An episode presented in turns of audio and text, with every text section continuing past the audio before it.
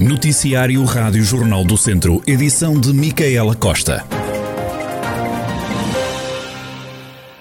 Os centros de saúde de Viseu Dom Lafões já estão a regressar ao normal funcionamento anterior à pandemia, mas a diferentes velocidades.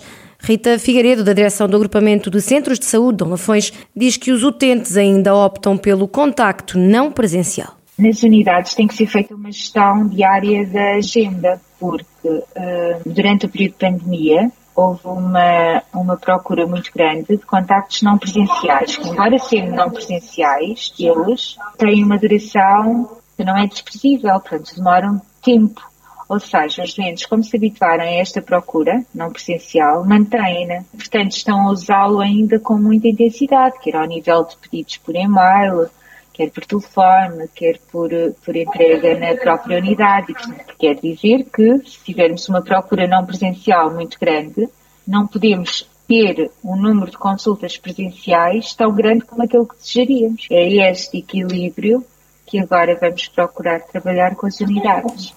Com o aliviar das regras, as unidades de saúde da região já começam a dizer adeus aos limites de lotação todos já retomaram há muito tempo. A velocidade é que vai ser diferente, até porque à saída, até à saída da norma e da legislação que prevê a abolição das, das, das lotações, uh, nós estávamos, tal como o resto da, da população e das instituições, sujeitos àquele limite que acabava por ter repercussão no número de utentes que no mesmo período estavam na unidade, obrigando-nos também a uma, a uma maior, uh, a um maior intervalo entre consultas para permitir uma, uma higienização mais aprofundada. Agora, com o evoluir da situação, não é, com a saída das normas no final da semana, todos os serviços se vão uh, adaptar. Já relativamente à terceira dose da vacina contra a Covid-19, que ainda só está a ser administrada aos imunodeprimidos na região de Viseu, Rita Figueiredo diz que a decisão de vacinação com a terceira dose irá começar pelos grupos mais vulneráveis. Para a terceira dose, eh, estamos dependentes da saída dos, do, das normas da DGS.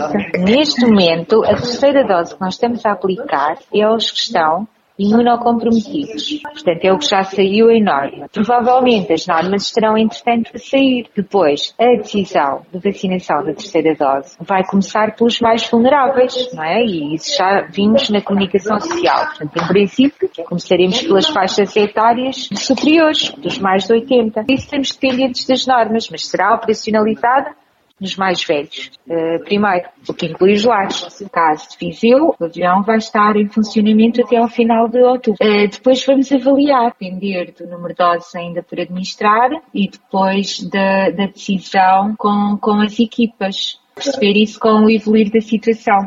Rita Figueiredo, da direção do Agrupamento de Centros de Saúde de Dão Lafões. À falta de recursos humanos e de condições de trabalho nos tribunais, a Caravana da Justiça, uma iniciativa do Sindicato dos Funcionários Judiciais, andou pelo país e por estes dias percorreu a comarca de Viseu, composta por 18 tribunais. Luís Barros, do Sindicato dos Funcionários Judiciais, explica o que está em causa. Falamos de falta de recursos humanos, de recursos humanos muito envelhecidos. Aliás, o Distrito de Viseu, a nível de recursos humanos, é, é o que tem, a nível do país, os recursos humanos mais envelhecidos e eh, falamos de, de edificado com muitos problemas.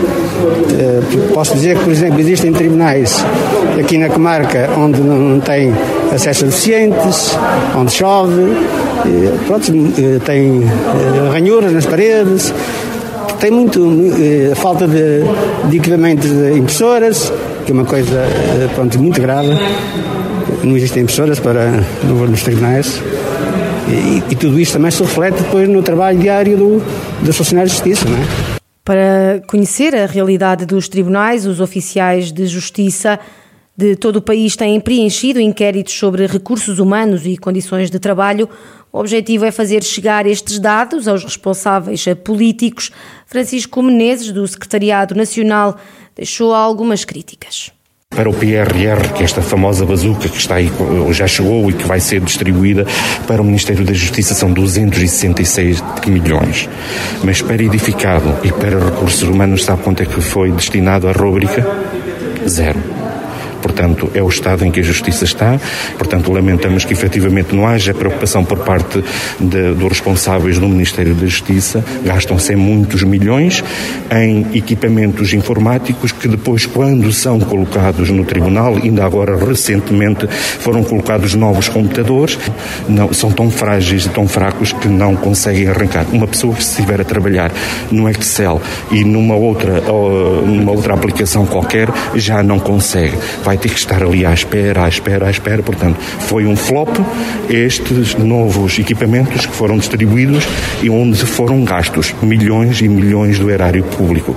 Durante a visita ao Tribunal de Viseu, a que a Rádio Jornal do Centro acompanhou, foi possível ouvir testemunhos de alguns trabalhadores que alertaram para a falta de condições, nomeadamente horas extras não compensadas, equipamentos obsoletos ou a falta de recursos humanos, garantindo que os oficiais de justiça foram esquecidos pelos governantes.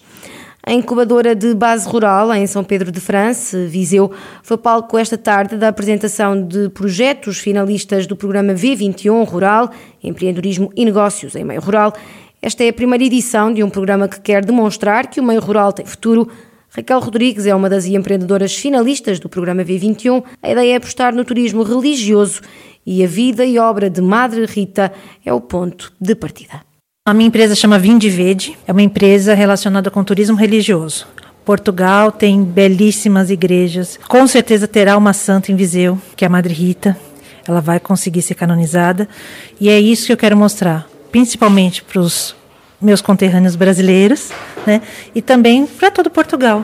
Há muita coisa linda. Implica em fazer roteiros, excursões, viagens, até palestras para novos agentes. Tem muita coisa bonita para ser mostrada, para ser divulgada e que ainda não é feito com a importância que ela tem. Então, acredito que Viseu é, é o lugar, sim. Já a Daniela Oliveira focou-se na área da eletrónica para o finalista. Este é um negócio que pode ajudar as empresas da região.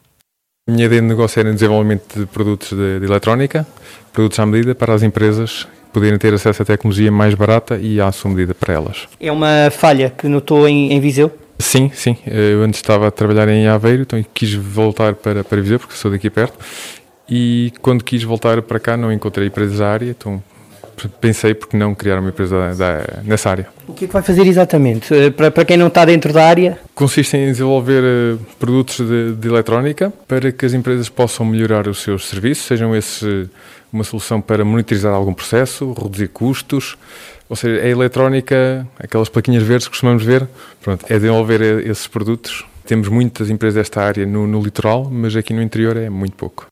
Ideias de negócios de dois dos oito finalistas do programa V21 Rural Empreendedorismo e Negócios em Meio Rural.